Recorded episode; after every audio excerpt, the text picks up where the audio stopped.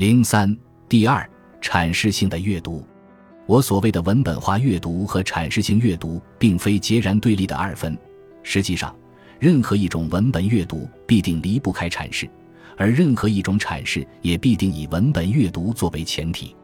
我对两者的区分只是针对各自的侧重面而言。文本化的阅读主要面对具体的文本，重在梳理文本本身的概念和逻辑，有点就事论事的味道。所以，阅读者的阐释是隐藏在客观表述之中的。相比之下，阐释性的阅读主要是面对拉康的理论问题，重在以问题来梳理拉康的思想。所以，阅读者的问题框架主导着其对文本总体的阐释角度。一般而论，这两种方式各有利弊，本来应当相互补充。但具体到研究过程中，拉康文本的特殊性常常使人们很难做到两种方式的协调运作，或则因为过于关注具体文本的细节而使得阅读缺乏整体感和连贯性，或则因为过于追求体系化而导致阅读的简约化。例如，注重具体文本的凡胡特在《对抗适应：拉康的主体之倾覆》一书的卷首语中就曾提到对拉康文本的两种阅读方式。与我的区分刚好部分的对应，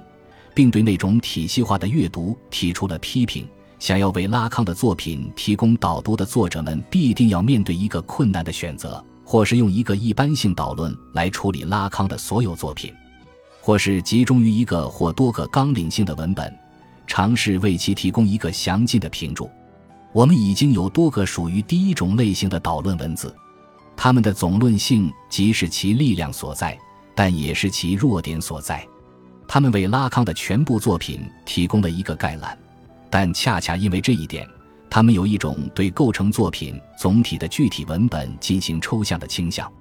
这一程序会产生出双重的后果：在第一种情形中，他可能会过于轻率地做出结论，认为拉康的精神分析学有一个封闭的、人们只能或是接受或是拒绝的体系；在第二种情形中，且可能是更为重要的。他会无意间强化许多人都有的一个印象，即拉康的文本是不可理解的。确实，这些文本因为过于艰涩和含糊而颇受诟病，并且若是没有一个指南性的评注，拉康的许多文本也确实难以理解。然而，如果说一般性的导论几乎不能够或根本不能够涵盖扩展性的文本分析，那他们对于阅读拉康的作品本身通常会毫无裨益。这样。读者总会产生不满，因为不论读多少导论，拉康的文本对于他们仍是不可理解的，并且他们会由此得出结论说，拉康的作品肯定是讳莫如深。如果我们想把拉康从这种争议中解救出来，导论和评注无疑就必须更多的关注具体文本，关注如何使他们变得更容易理解。阐释性的阅读也有很多种。其中以语境化和主题化的阅读最为常见。语境化的阅读重在于一定语境中来考察拉康思想的发生与发展，其中理论语境是拉康研究中的一大难题，因为拉康自己挪用他人理论的风格是非语境化的，他从不考虑所挪用的概念或思想在原初文本中是如何运用的。而是完全按照自己的理解，以一种跳接的方式将其嵌入自己的逻辑中，这使得我们对他的理论语境的阅读和阐释必将面临诸多陷阱。比如，大卫梅西的语境中的拉康，就着重梳理了拉康与黑格尔或科耶夫、弗洛伊德、索绪尔、雅各布森、列维斯特劳斯等人之间的关系，是目前我们见到的英语世界对拉康的理论语境做的最为系统的考察。但由于缺乏对拉康文本的具体阅读，也缺乏对拉康挪用他人资源的策略的分析，所以作者提供给我们的语境时常是大而无当，无法加深我们对拉康的理解。与大卫梅西的做法不同，理查德博斯比喜欢用弗洛伊德的一个概念或论题来梳理拉康思想的某个方面，让我们既能从一个侧面看到拉康与弗洛伊德之间的渊源关系。也能对拉康的某一理论本身获得一个相对系统的认识，比如他的《哲学家弗洛伊德：拉康之后的原心理学》就属于这种典型的语境化研究。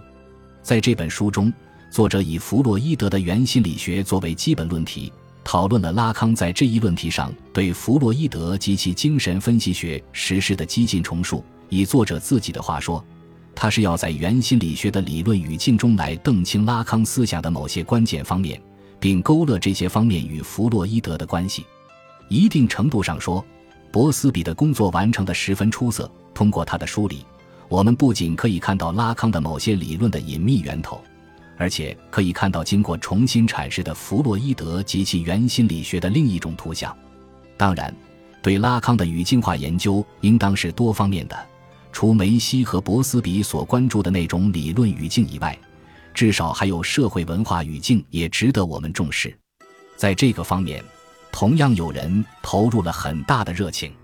比如拉康的女弟子伊丽莎白·鲁迪奈斯科的鸿篇巨制《百年大战》。法国精神分析学史的第二卷《雅克拉康集团》，法国精神分析学史，一九二五至一九八五，第一卷出版于一九八二年，以弗洛伊德为主角，讲述了一八八五至一九三九年的精神分析运动史，就以拉康为主角，讲述了法国精神分析运动及拉康学派产生和发展的历史。其中对拉康与国际精神分析协会及法国精神分析共同体的冲突有十分详尽的描述，为我们了解拉康的精神分析政治提供了极为丰富的背景资料。再如谢利图克勒的《精神分析的政治》，雅克拉康与弗洛伊德的法国革命，作者把拉康的精神分析活动作为重要的叙述对象，通过把它置于时代的历史文化语境中来考察。透视了法国精神分析文化的发展。书中尤其对1968年前后法国精神分析运动的进程以及拉康学派的历史命运做了极为精彩的描述和分析。类似于鲁迪奈斯科和图克勒的这类语境研究，虽然较少进入对拉康文本的具体阅读，也很少去系统阐述拉康的思想，但他们提供的社会文化语境，对于我们理解拉康的思想，无疑会有很大帮助。所谓主题化的阅读，指的是围绕某一主题或主题性框架对拉康理论的一种系统化重构。这种阅读比较强调框架的设立和逻辑的贯穿，整体感很强。但做得不好的话，很容易走向胡特讲的那种简约化。并且，即使我们可以暂时把拉康理论究竟有无体系这个问题搁置一边，就是说姑且承认它是有体系的，我们也一定要警示自己。体系化的努力仅仅是我们对拉康理论进行重构的一种策略，这种重构不可能只有唯一一种形态，而每一种重构或对拉康理论的每一种系统化阐释都不能是封闭的，因为拉康的理论自始至终都在向新的可能性开放，在他那里没有一个概念或问题称得上是已经完成的。总体上，单就英语世界对拉康的主题性阅读而言，到目前为止。成功的范例极少，其中在两个方面可以看得最清楚。首先是文本方面的，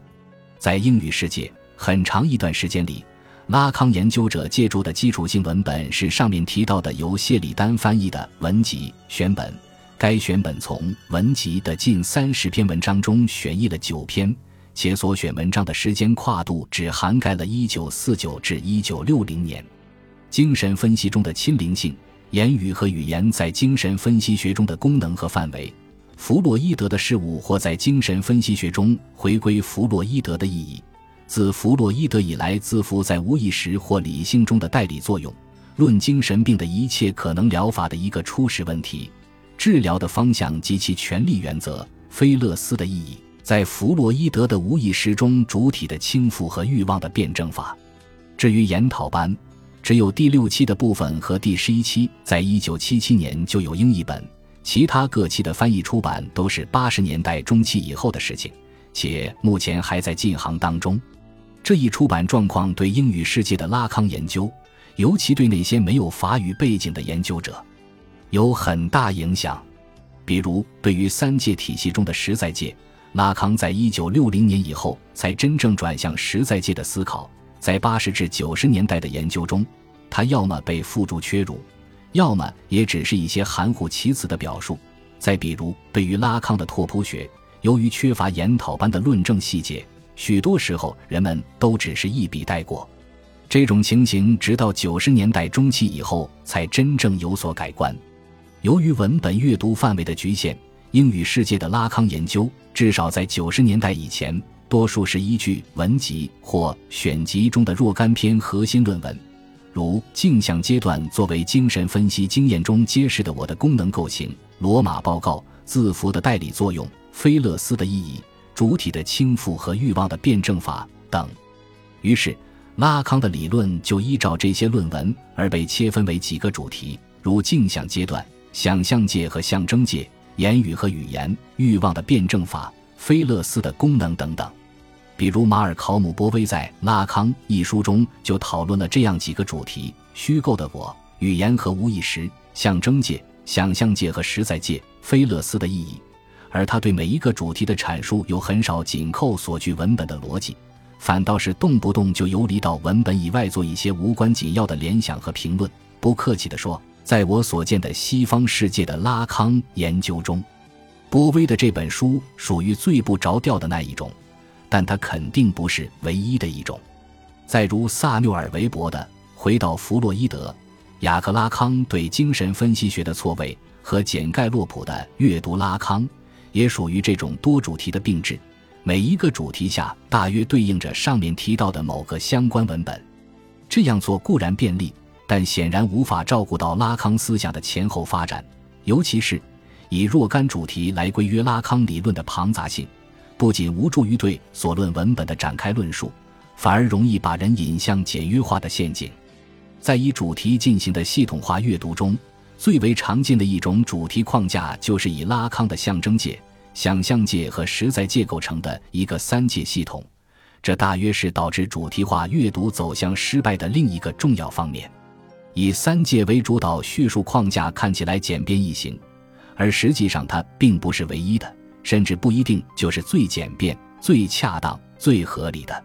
比如三界当中究竟该以哪一个作为开始，或以什么样的顺序加以排列，就远不像我们认为的那么简单。也就是说，我们通常使用的想象界、象征界、实在界的体系结构方式，并非必然的，只能如此的。如果对拉康的思想发展做一整体性的反观，你会发现，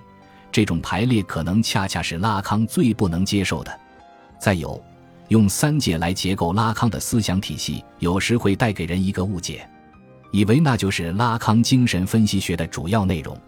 其实，在拉康的理解和运用中，三界作为主体性存在的三个界域首要地，是用来揭示主体制构成的一个认识论框架。他要用这个框架来讨论主体性的认同、欲望的辩证法、元乐的伦理学、异性关系、分析师的欲望和位置、临床结构、主体的性别位置等等，这些才是拉康精神分析学的基本内容。他们与三界的关系，用一个不甚妥当的说法，是材料与空旷的关系。就是说，对于所有这些内容，只有置于三界的框架中，才能得到科学的说明。所以。单纯以三界为主题框架来阅读拉康，稍有不慎就会陷入空疏的危险。在我所看到的以三界为基本框架的研究中，乔纳森斯·戈特里的《雅克·拉康》和洛伦佐·切萨的《主体性与他者》，拉康的哲学阅读属于比较有特色的两种。前者把三界放置到一种运动中来考察，比如从想象界到象征界，从象征界到实在界。不可能的实在。虽然作者在此并未进入拉康的拓扑学逻辑，但他的书里有着难得的清晰，且文本阅读的范围不只限于选集的篇章。对于初学者来讲，斯科特里的这本书还是较为理想的一本入门书。切萨的书出的比较晚，所以在阅读范围上有很大的优势。作者以三界为叙述框架。以主体与他者的关系作为结构每一界域的功能要素，在精神分析学的场景中对拉康的理论做了系统阐述。尤其是与同类著作相比，切萨的研究有三个鲜明特点：第一，他的阅读范围不再局限于文集，而是对研讨班也给予了充分的关注；第二，虽然他对三界是分开论述，但三界的拓扑学联系是贯穿始终的；第三。具体到拉康精神分析学的内容，切萨把它们分别配置在三界的不同界面加以揭示，不仅提供了结构或逻辑层次分析，而且结合拉康思想的发展，给出了多种解释。大体上，如果说斯格特里的研究可作为入门书来看，那么切萨的研究就可以视作是三界理论的一个中高级的教程。相较于常见的三界结构框架而言，英语世界还有许多研究是依照某一特定的主题进行的。这一研究的最大优点是可以让问题更加集中，但也有致命的缺陷，就是无法就拉康的思想提供给人们一个完整的图像。比如布鲁斯·芬克的《拉康的主体》，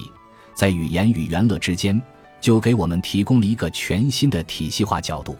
在这本书中，芬克把拉康的理论总体的分为主体的方面和对象的方面，在前一方面主要结合主体与能指、主体与他者欲望的关系，讨论主体性的构成；在后一方面则围绕着对象和原乐的问题讨论欲望对象的功能。单就这一体系结构而言，分科的划分也许太过主观化，其论述同样未能逃脱简约化的命运。但由于他十分看重拉康晚期的研讨班，并力图用晚期拉康来重述六十年代以前的古典拉康，所以他的阐释时常能给人耳目一新的感觉。对于拉康理论中的难点，他总能做到举重若轻。还有逻辑清晰，也是芬克的研究的一大特色。再如法裔美籍的精神分析哲学家米克尔·博尔奇·雅各布森的《拉康：绝对的主人》，米克尔曾在拉康派所主导的文森大学精神分析学系任教，八十年代中期定居美国，后成为精神分析学的揭黑幕者，以绝对的敌人的姿态对抗绝对的主人。其有关拉康的这本书虽算不上是咄咄逼人，可也锋芒毕露，但遗憾的是。作者并没能提出一个强有力的对抗性武器，他依照主体与他者的关系来对拉康进行主题化的阐述。虽然算是抓住了拉康理论的一条重要线索，但他对拉康文本的阅读常常流于浅表，错漏之处甚多。再有理查德·波斯比的《死亡与欲望》，拉康的回到弗洛伊德中的精神分析理论，也是典型的主题性研究。与前面提到的那本书一样。